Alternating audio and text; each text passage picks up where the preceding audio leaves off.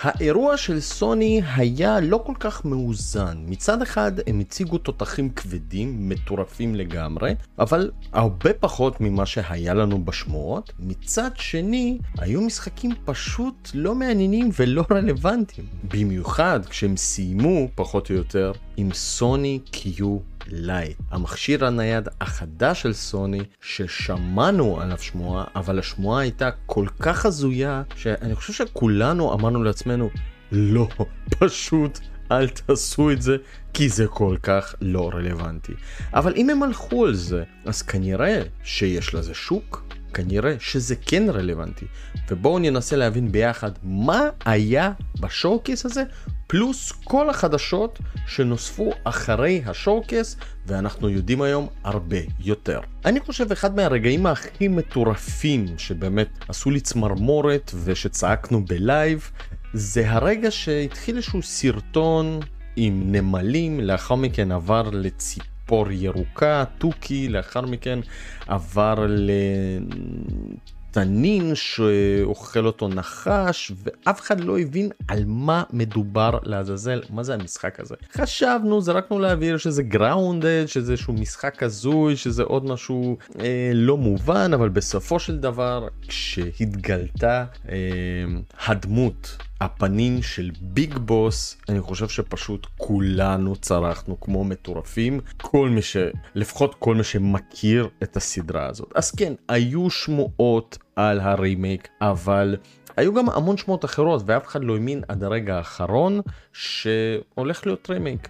והשאלה היא פה, למה דווקא ל Metal Gear Solid 3. למה לא למשחק אחר? אני חושב שיש לזה סיבה, אבל לפני שאני אענה למי שלא מכיר את הסדרה הזאת, אז הסדרה הזאת היא אחת מהמטורפות בעולמות הגיימינג. מדובר במשחק התגנבות טקטי action adventure שפותח על ידי הידאו קוז'ימו ב-1987. סדרה שהתחילו לפתח אותה ב-1987 וכל הסדרה נגמרה בעזיבתו של הידאו קוז'ימו ב-2015, אשר הוא עזב את קונאמי ועזב בצורה ממש ממש ממש לא טובה. המשחקים הראשונים יצאו על MSX, לאחר מכן הגיעו לנינטנדו, דילגו על ה-16 ביט והגיעו ישירות לפלייסטיישן 1 עם שם חדש מטאל גיר סוליד. המשחק פשוט זכה לכל כך הרבה הצלחה, הוא נחשב לאחד האייקונים בכלל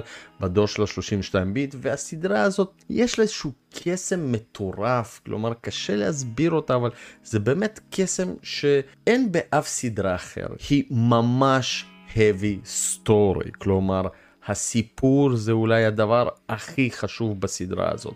לאחר מכן יש דגש מאוד חזק על ה gameplay, ושוב, אני לא חושב שיש איזשהו משחק או סדרה שדומה לאיכות שהמשחק הזה מביא.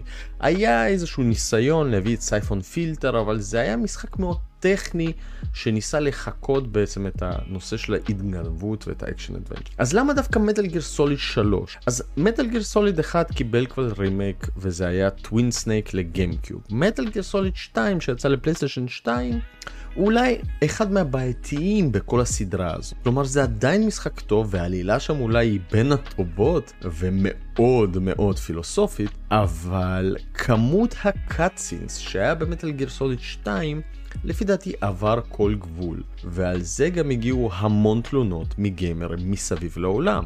כלומר, היה קרוב ל-60% קאצינס, 40% גיימפליי. היה כל כך הרבה שהגיימרים פשוט חיכו לשחק במשחק הזה מאשר לצפות במשחק. מטאל גיר סוליד 3 הוא גם מאוד מיוחד. מבחינה כרונולוגית הוא הראשון בסדרה. העלילה שלו מתרחשת לפני המשחק הראשון שנקרא מטאל גיר ב-1964. מה שעוד מיוחד, שאנחנו משחקים עם הדמות שנקראת ביג בוס, שאותה בעצם אנחנו מנסים להרוג במשחק הראשון מטאל גיר, ושומעים עליהם מאוד הרבה במטאל גיר סוליד, ובעצם כל העלילה היא סביב הדמות הזאת שנקראת ביג בוס. ואז במטאל גיר סוליד 3 אנחנו משחקים איתה, ומנסים להבין מה לעזאזל קרה שם בשנות ה-60? איך הדמות האגדית נהפכה למשהו לא מובן. אני לא אעשה ספוילרים, אבל כן, אפשר להגיד שמטל גיר סוליד 3 הוא אחד מהמיוחדים בסדרה, חלק אפילו יגידו שהוא הכי טוב בסדרה, גם מבחינת הגיימפליי, גם מבחינת העלילה, גם מבחינת הדברים שהוסיפו בתוך המשחק הזה. המון אלמנטים חדשים שהוסיפו חוץ מלהתגנבות, כמו לדוגמה הפציעות ו- וכל הנושא של ההתגנבות בחוץ והשרידות גם. זה היה משהו מאוד מאוד מאוד מיוחד. אני רק אגיד שמטל גסוליד 4 בעצם מסיים את העלילה לגמרי, וזה הסוף הסוף של הסדרה. אבל לאחר מכן יצא גם מטל גיר סוליד 5 שהוא ההמשך העלילתי של ביג בוס. בעיקרון בגדול הידאו קושימו לא סיים את הסדרה הזאת, היו לו עוד המון תוכניות אבל ב-2015 זה נחתך. אז מי עושה עכשיו את הרימיק הזה? האם לקונאמי יש צוות שעובד על מטאל גיר? זאת הייתה אחת השאלות שעלתה ישר אחרי השוקס, ואז הופיעו התמונות, והתמונות הוכיחו לנו שעובדים על המשחק הזה ושהמשחק אפילו נמצא באיזושהי, באיזשהו שלב מתקדם. ראינו את הגרפיקה של המשחק, הגרפיקה נראית ממש ממש טוב, ועכשיו רק לפני איזה מספר ימים הגיעו החדשות. החברה שמפתחת את הרימייק היא וירטוס, והאמת זאת לא הפעם הראשונה שאני שומע עליה, אבל זאת הפעם הראשונה שאני מתעניין בה, ומסתבר שווירטוס היא, היא חברה שסוג של עושה הכל. היא, היא חברה סינית כאשר ההדקוטוס בסינגפור בכלל, יש לה 3,500 עובדים והיא עשתה והשתתפה בפרויקטים ענקים. כלומר בדרך כלל אפשר לראות שהיא עוזרת לחברות בכל מיני תחומים מסוימים בפיתוח. את, אתם יודעים שפיתוח של משחק היום זה אפילו יותר מורכב אולי אפילו מליצור סרט. כלומר יש המון צוותים, יש המון עבודה, בין אם זה טכנית, בין אם זה עיצובית, בין אם זה מבחינת ה publishing והכל, אבל החברה הזאת עושה באמת המון המון המון דברים, ואפשר לראות שהיא השתתפה בכל מיני רימאסטרים ופורטים. אפילו של Final Fantasy 10 ו-10-2 port לפלייסטיישן 3 ו Vita. השתתפה ב Batman Return to Arkham. גם ה port שהיא עשתה ל Xbox. היא אפילו השתתפה בתמיכה של Horizon Zero Dawn ו Horizon Forbidden West עכשיו היא עזרה לסוני. יותר מזה היא עשתה את ה port שאגב ממש ממש טוב ל-PC של Horizon Zero Dawn. המשחק הראשון. לא מהדברים הטובים זה הפורט של Outer Worlds לנינטנדו סוויץ'. זה אולי אחד הפורטים הכי גרועים שקיימים לנינטנדו סוויץ'. המשחק הזה יפהפה, אבל הסוויץ' הוא פשוט נראה רע. אז בזה אני לא הייתי אה, כל כך גאה. מה שכן, החברה הזאת היא לא סתם חברת פיתוח, אלא היא גם רכשה המון סטודיום קטנים. אפשר לראות שהיא רכשה משהו בקייב, אפשר לראות שהיא רכשה עוד כל מיני דברים, והיא אפילו בז... השנה במרץ מסתבר אני אפילו לא ידעתי אבל היה remaster למשחק Outer Worlds שממש ממש אהבתי שנקרא Spacer's Choice Edition אני אפילו לא ידעתי ולא שמעתי על זה אבל זה גם מאוד מעניין. בסופו של דבר החברה הזאת היא זאת שהולכת לפתח. ואגב, אם נכנסים לאתר שלה, אז אני חייב להגיד שהאתר שלה ממש מדהים. תמונות של Outer Worlds, של Final Fantasy, Final Fantasy 12, Tomb Raider, וכאן ב-Our Project זה פשוט מטורף. Outer World, Marvel Avengers, Jedi Fallen Order, Grounded, Horizon Zero Dawn, Bioshock Collection, וואו, רשימה של משחקים, Dark Souls Remaster, כלומר בכל המשחקים האלה היא נגעה.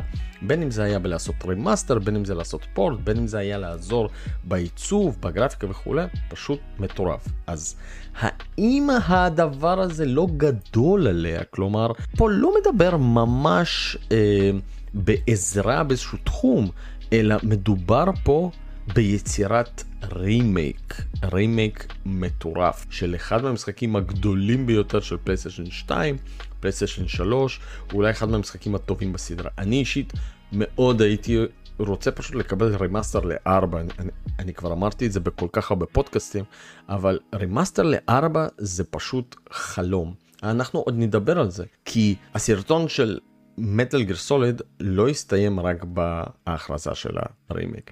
אבל תגידו לי אתם בתגובות, האם זה לא גדול מדי על החברה הזאת לעשות רימיק לאחד מהמשחקים? חוץ מזה, המשחק נקרא Metal Gear Solid Delta Snake Eater. כולנו שאלנו את עצמנו למה דווקא דלתא? אז דלתא יש לו בעצם איזשהו פירוש פילוסופי. דלתא זהו סימן שהוא בעצם שינוי אבל בלי שינוי של המבנה. אני רוצה להאמין שהולך להיות רימייק אחד לאחד פשוט בגרפיקה חדשנית ואולי טיפה מחודש לדור שלנו. אני בטוח שהם לא הולכים לגעת לא בעלילה ולא בדמויות, כי זה משחק של קוג'ימה, ומי שלא מכיר, המשחקים של קוג'ימה זה קוג'ימה, כלומר כל המשחק זה קוג'ימה. קוג'ימה גם אחראי על רוב הדברים במשחק. אין עוד מישהו שיכול להיכנס לנעליים של קוג'ימה, אם לא קוג'ימה בעצמו.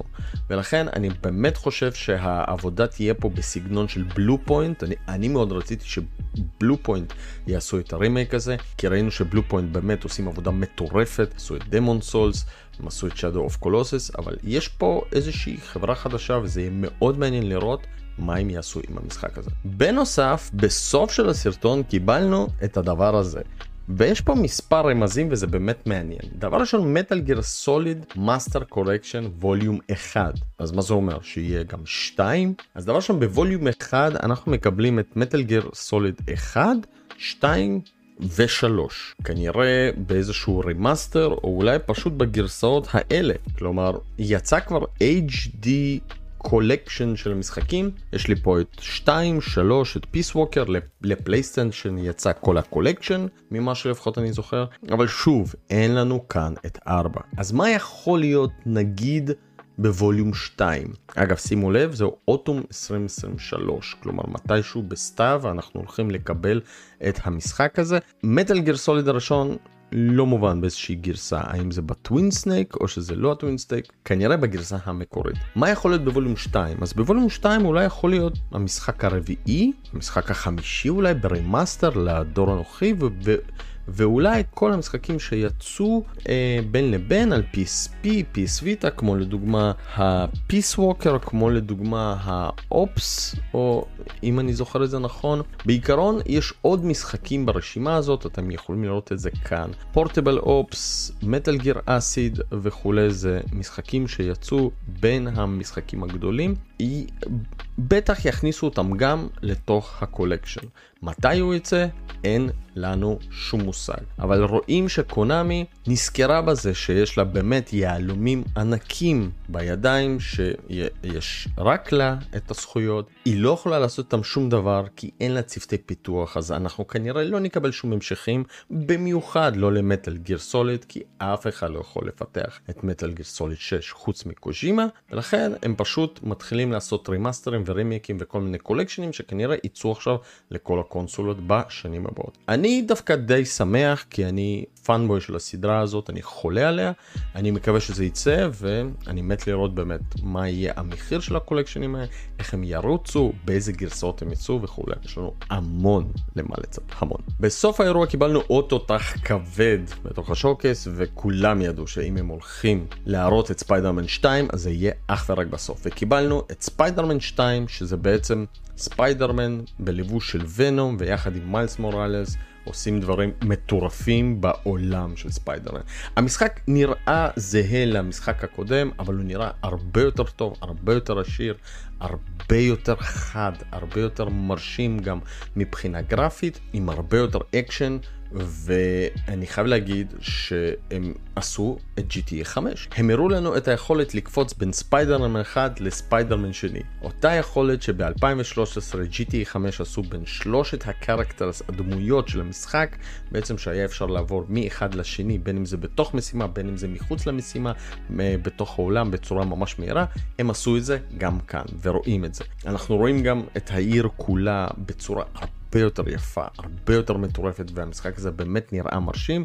אני רק אזכיר שספיידרמן 1 כנראה משחק הכי נמכר אי פעם של סוני, גם בין האקסקלוסיביים וגם בין לא אקסקלוסיביים. לפי ה... נתונים הרשמיים בעיקרון בוויקיפדיה ספיידרמן הוא איפשהו על 20 מיליון יחד עם God of War הראשון שבפלייסטיישן 4 זה באמת שני המשחקים הנמכרים. אבל בנתונים מאתרים אחרים אומרים שספיידרמן הגיע כבר ל-33 מיליון עותקים וזה עוקף את God of War לא משנה איך מסתכלים על זה.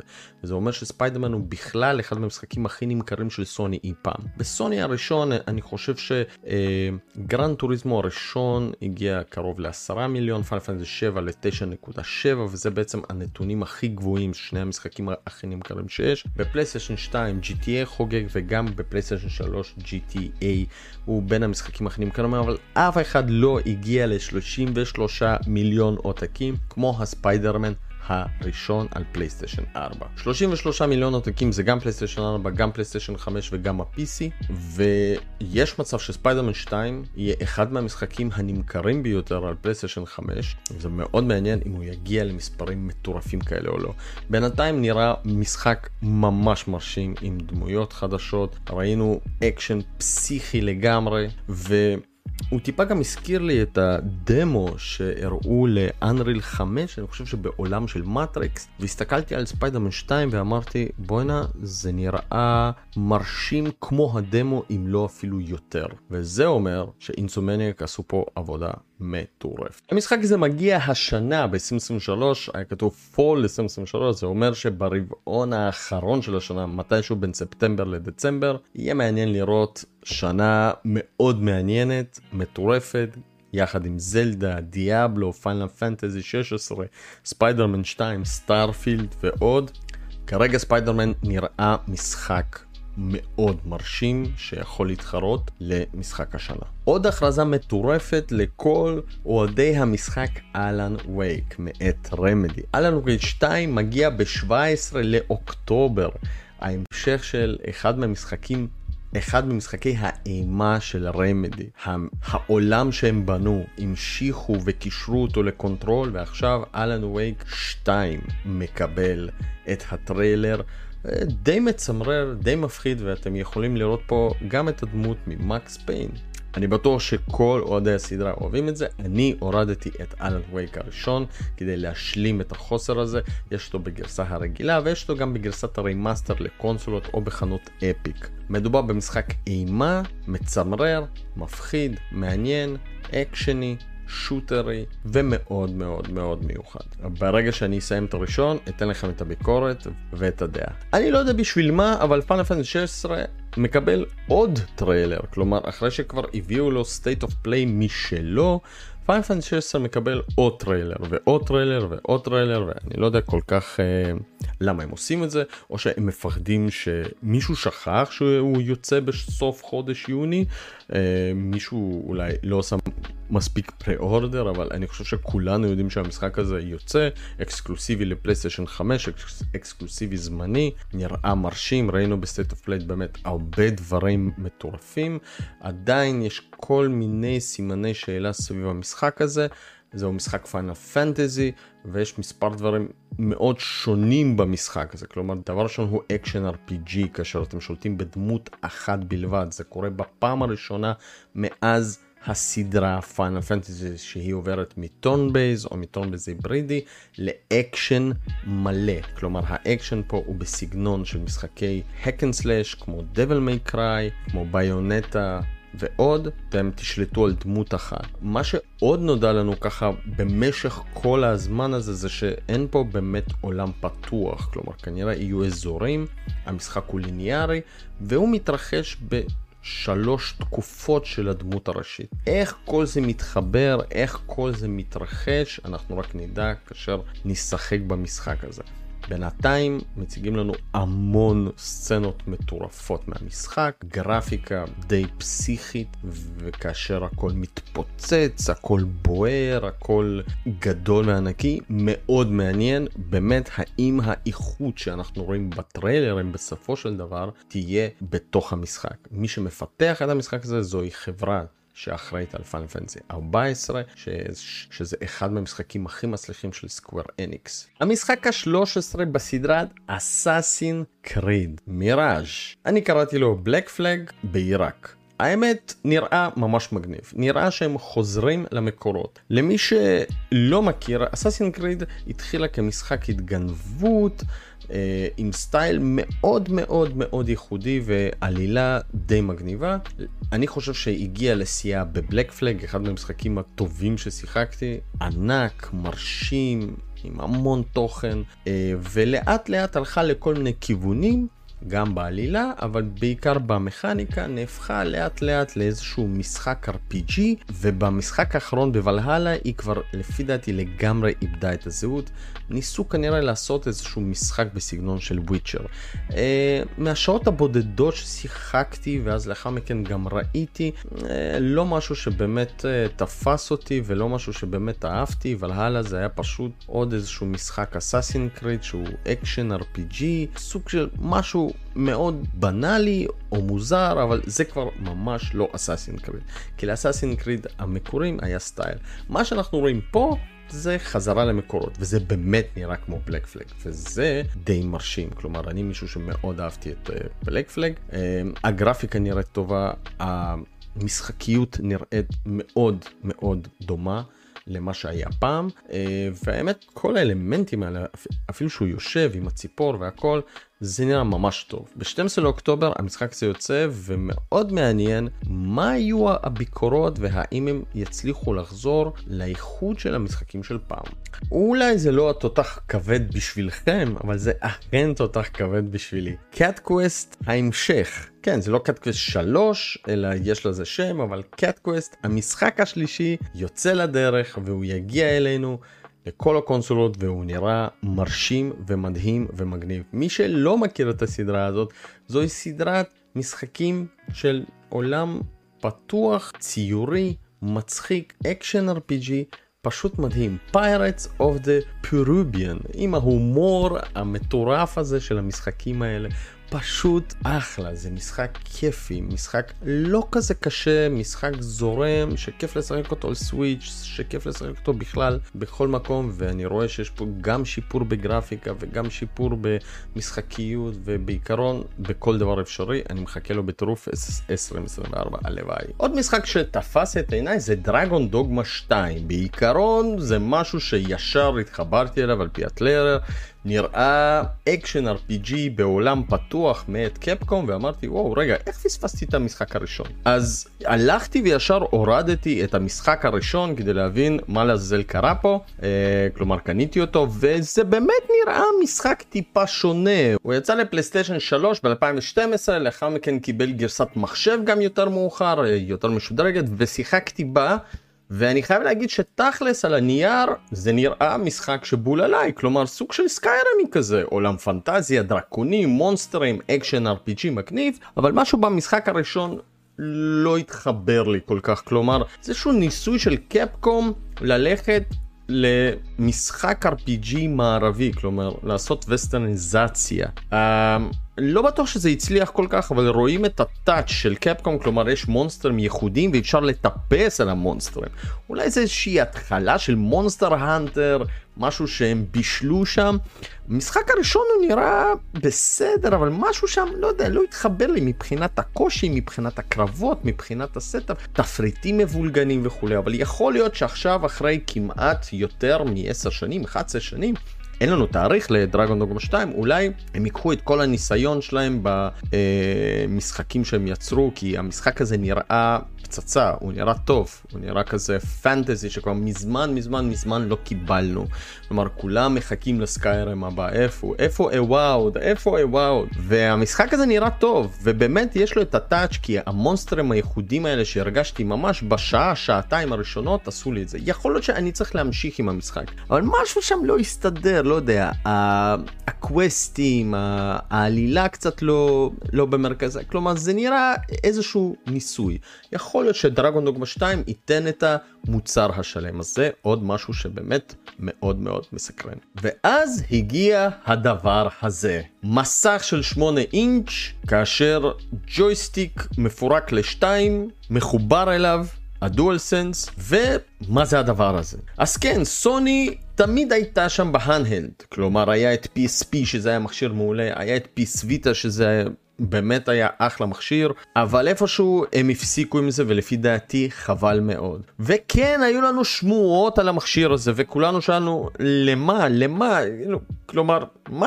מכשיר סטרימינג ב-2023?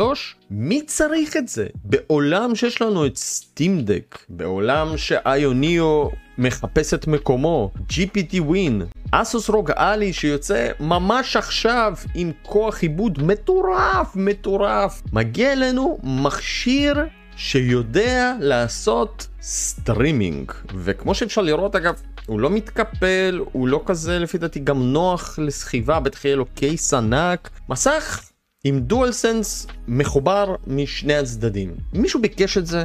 מישהו רצה את זה? אז בואו ננסה להבין כי תכלס אם הם מוציאים כזה מכשיר היום, אני בטוח שהם עשו סקר שוק, אני בטוח שהם בדקו מה קורה בעולם ומי קהל היעד של הדבר הזה. וכמו שגם שאלתי אצלי בעמוד הפייסבוק וענו לי כזה קצת, יכול להיות שקהל היעד של הדבר הזה הוא האנשים שיש להם פלייסטיישן 5 ויש להם טלוויזיה אחת בבית ויש להם ילדים או שיש יותר מדי activity בטלוויזיה הזאת ולא תמיד יכולים בעצם לשחק בטלוויזיה הזאת. אז הם בעודם יושבים בבית יכולים לקחת את המכשיר הזה ולהסטרים מה PlayStation 5 בלבד. כלומר לא מדובר באיזה טכנולוגיות cloud או מתחרה ל xCloud של מייקרוסופט וכולי. ממש Remote Play שזמין לכם בפלאפון היום. אתם יכולים לקחת את הפלאפון לחבר אליו Kishi או את ה Backbone או אפילו לא לחבר עליו כלום פשוט לשים אותו ולה... ולהתחבר אליו עם ג'ויסטיק של DualSense או מה שיש לכם בבית ולשחק. ובמסכים הטובים של פלאפון היום יש לנו מסכי OLED והכל וזה מסכים די טובים. וה Remote Play עובד מעולה. ואז הם מוציאים מכשיר שבעצם אומר לא אנחנו רואים את הסטרימינג בצורה הזו. עכשיו, היתרון של המכשיר הזה הוא די ברור, אתם יכולים לשחק את ה PlayStation שלכם בצורה מרוחקת, אבל תחשבו שנייה על החסרונות. זה לא באמת נייד, כי אתם לא יכולים לשחק בזה במטוס, אלא אם כן יש לכם ממש קליטה מטורפת במטוס ואין בעיות וי-פיי וכולי, יש כבר טיסות עם וי-פיי, אבל זה ממש לא, לא זה עכשיו. אתם לא יכולים לשחק בזה בתנועה, כלומר לא ברכבת ולא באוטו כי גם אם אתם מחברים אותו לפלאפון שלכם, האנטנות של הסלולר כל הזמן זזות. כלומר, אתם צריכים להיות במקום סטטי, או בבית, או אצל חבר, או בעבודה, או באיזשהו אה, בית קפה עם אינטרנט טוב. וכן חברים, ל remote play צריך אינטרנט טוב. צריך 4G מלא בעדיפות, או 5G בעדיפות, וווי-פיי עדיף כמובן את ה... מהירות הכי גבוהה שיש, או שווי-פיי 6, באמת עושה את המשחקים דרך אגב. עדיין יש איזשהו delay קטן, אבל במשחקים ספציפיים באמת אני לא חושב שזה מפריע, נגיד במשחקי RPG, במשחקי תורות, באקשן ובכדורגל נגיד, אני לא הייתי כל כך ממליץ, כי אני שיחקתי וזה נחמד, אבל מרגישים מרגישים, לא במרוצים, לא בכל משחקים שצריכים בעצם את הדיוק. אז כמות החסרונות מטורף, נגיד ואחלה. טסתם לחו"ל, אתם אומרים וואלה, אני מגיע במלון, לשחק קצת, בואו נוציא את המכשיר הענק הזה עם 8 אינץ', אגב זה באמת המכשיר עם המסך הכי גדול שיש היום, 8 אינץ' אין לאף מכשיר, לא לסטימדק ולא לרוגאלי, אנחנו עדיין לא יודעים את הרזולוציה ואת הספק שלו. אני בטוח אבל שהם יפנקו, אה, אנחנו גם לא יודעים מה המחיר של זה, אבל יש שמועות שזה לא יהיה פחות מאיזה 250-300 דולר, ולפי דעתי זה מיותר לגמרי 300 דולר על, על כזה מכשיר, זה... זה פשוט הורג אותי. אז אתם בחו"ל, ואז פתאום, תדמיינו לעצמכם, יש לכם אינטרנט טוב, ויש לכם הכל טוב, אבל הייתה הפסקת חשמל בבית, והקונסולה הזאת כבויה. מה אתם עושים? כלומר, אתם תלויים בקונסולה, אתם תלויים בכל כך הרבה דברים, והדבר הזה פשוט לא נותן מענה. זה לא כמו Steam Deck שאתם לוקחים לכל מקום ואתם יכולים לשחק offline ו- ולא צריך לעשות שום דבר. זה לא כמו ה Switch כמובן שאתם פשוט מכניסים את המשחק ומשחקים בכל מקום. לא ברור, לא ברור, לא ברור, אבל אם סוני מוציאים, אז כנראה שיש לזה יעד. יש לזה קהל יעד. ואני לא יודע על, על איזה מכירות הם בונים אבל לא יודע אני פשוט speechless uh, תגידו לי אתם מה אתם חושבים על המכשיר הזה למה סוני לא מוציאה מכשיר offline מטורף שיכול להתחרות בכל התעשייה של ה-PC handheld gaming שקיימת היום. זאת השאלה. כמובן שזה לא פשוט, כמובן שזה דורש חתיכת design, ארכיטקטורה, manufacture של המכשיר הזה, אבל דווקא סטרימינג, כאילו זה העתיד שלכם, זה מה שאתם מוציאים עכשיו? לפי דעתי הם באו ממש באיחור ויש לי כרגע רק ביקורות על המכשיר הזה. הוא יכול להיות נחמד אם הוא יעלה 100 דולר, אגב, שזה המחיר של Backbone או של Kishi, אבל זה בחיים לא יעלה 100 דולר. כי יש בו חתיכת מסך. Uh, קשה לי, קשה לי לראות שאני קונה דבר כזה, לפי דעתי מיותר לגמרי. לצערי, אומר את זה בכאב גדול. היו עוד המון הכרזות נוספות, את זה אתם יכולים לראות בכתבה המגניבה של שמואל מקונן באתר VGames, לינק יהיה מתחת לסרטון, יש שם את כל המשחקים שהכריזו בין הגדולים ולקטנים. אני עברתי איתכם רק על הגדולים ואלה שבאמת מעניינים אותי. בסוף הלייב המטורף שעשינו ל showcase הזה, אני חושב שנתנו ציון והציון שלנו היה בממוצע 6.5.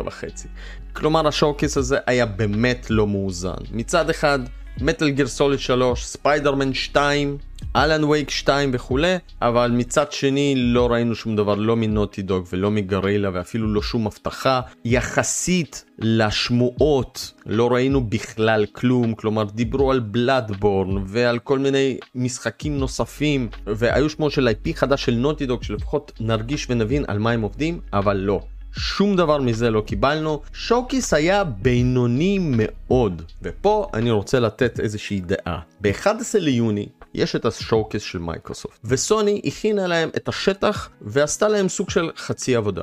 אם מייקרוסופט לא מוציאה שם את כל התותחים הכבדים האפשריים, עם תאריכים, עם release dates, עם הכרזות ל Game Pass, זה יהיה עוד פספוס של מייקרוסופט. כי כרגע מייקרוסופט נמצאת כל כך בתחתית שה showcase הזה יכול להציל אותה, אבל אנחנו לא רוצים הכרזות של בשנה הבאה. אנחנו רוצים הכרזות של משחקים שיוצאים השנה, משחקים שמגיעים לגיימפאס day one והם יכולים להביא את התותחים הכבדים וכמובן כל העיניים לסטארפילד. מאוד מעניין מה שהולך להיות מתח מטורף באוויר, סוני עם הכרזות בינוניות בלבד, וכמובן שרוב המשחקים שהיא הכריזה הם בכלל מגיעים גם לאקסבוקס, ולכן גם אקסבוקס הוציאה את אחת התמונות הגאוניות ביותר. רגע אחרי ה showcase, התמונה הגאונית הזאת שמראה שגם Metal Gear Solid, גם Ghostrunner, גם Dragon's Dogma, Alan Wake 2, Mirage, Cat Quest, Immortals, לא יודע, ו Marathon מגיעים גם לאקסבוקס, כלומר זה לא אקסקלוסיבי. ואני חושב שאחת החולשות של סוני שהיו ב showcase הזה, זה שהמילה אקסקלוסיביות כמעט ולא הופיעה. כמובן שהיה מובן שכשמראים את הלוגו של PlayStation Studios אז, אז זה כמובן אקסקלוסיבי, אבל עדיין האקסקלוסיביים הגדולים חוץ מספיידרמן 2 ועוד איזה כמה, לא ממש היו ונוכחו שם. אז התמונה הזאת, אני חושב שהיא ממש מסכמת את האירוע של סוני. הם הראו אחלה משחקים של third party עם כמובן דגש על Metal Gear Solid 3 רימייק שכולנו מחכים לו בטירוף. תגידו לי אתם מה חשבתם על האירוע, איזה משחק הכי ריגש אתכם, על איזה משחק לא דיברתי והיה חשוב לדבר, אני אשמח לשמוע, נתראה בסרטונים הבאים, שימו לנו לייק, תעשו לנו subscribe ויאללה בלגן!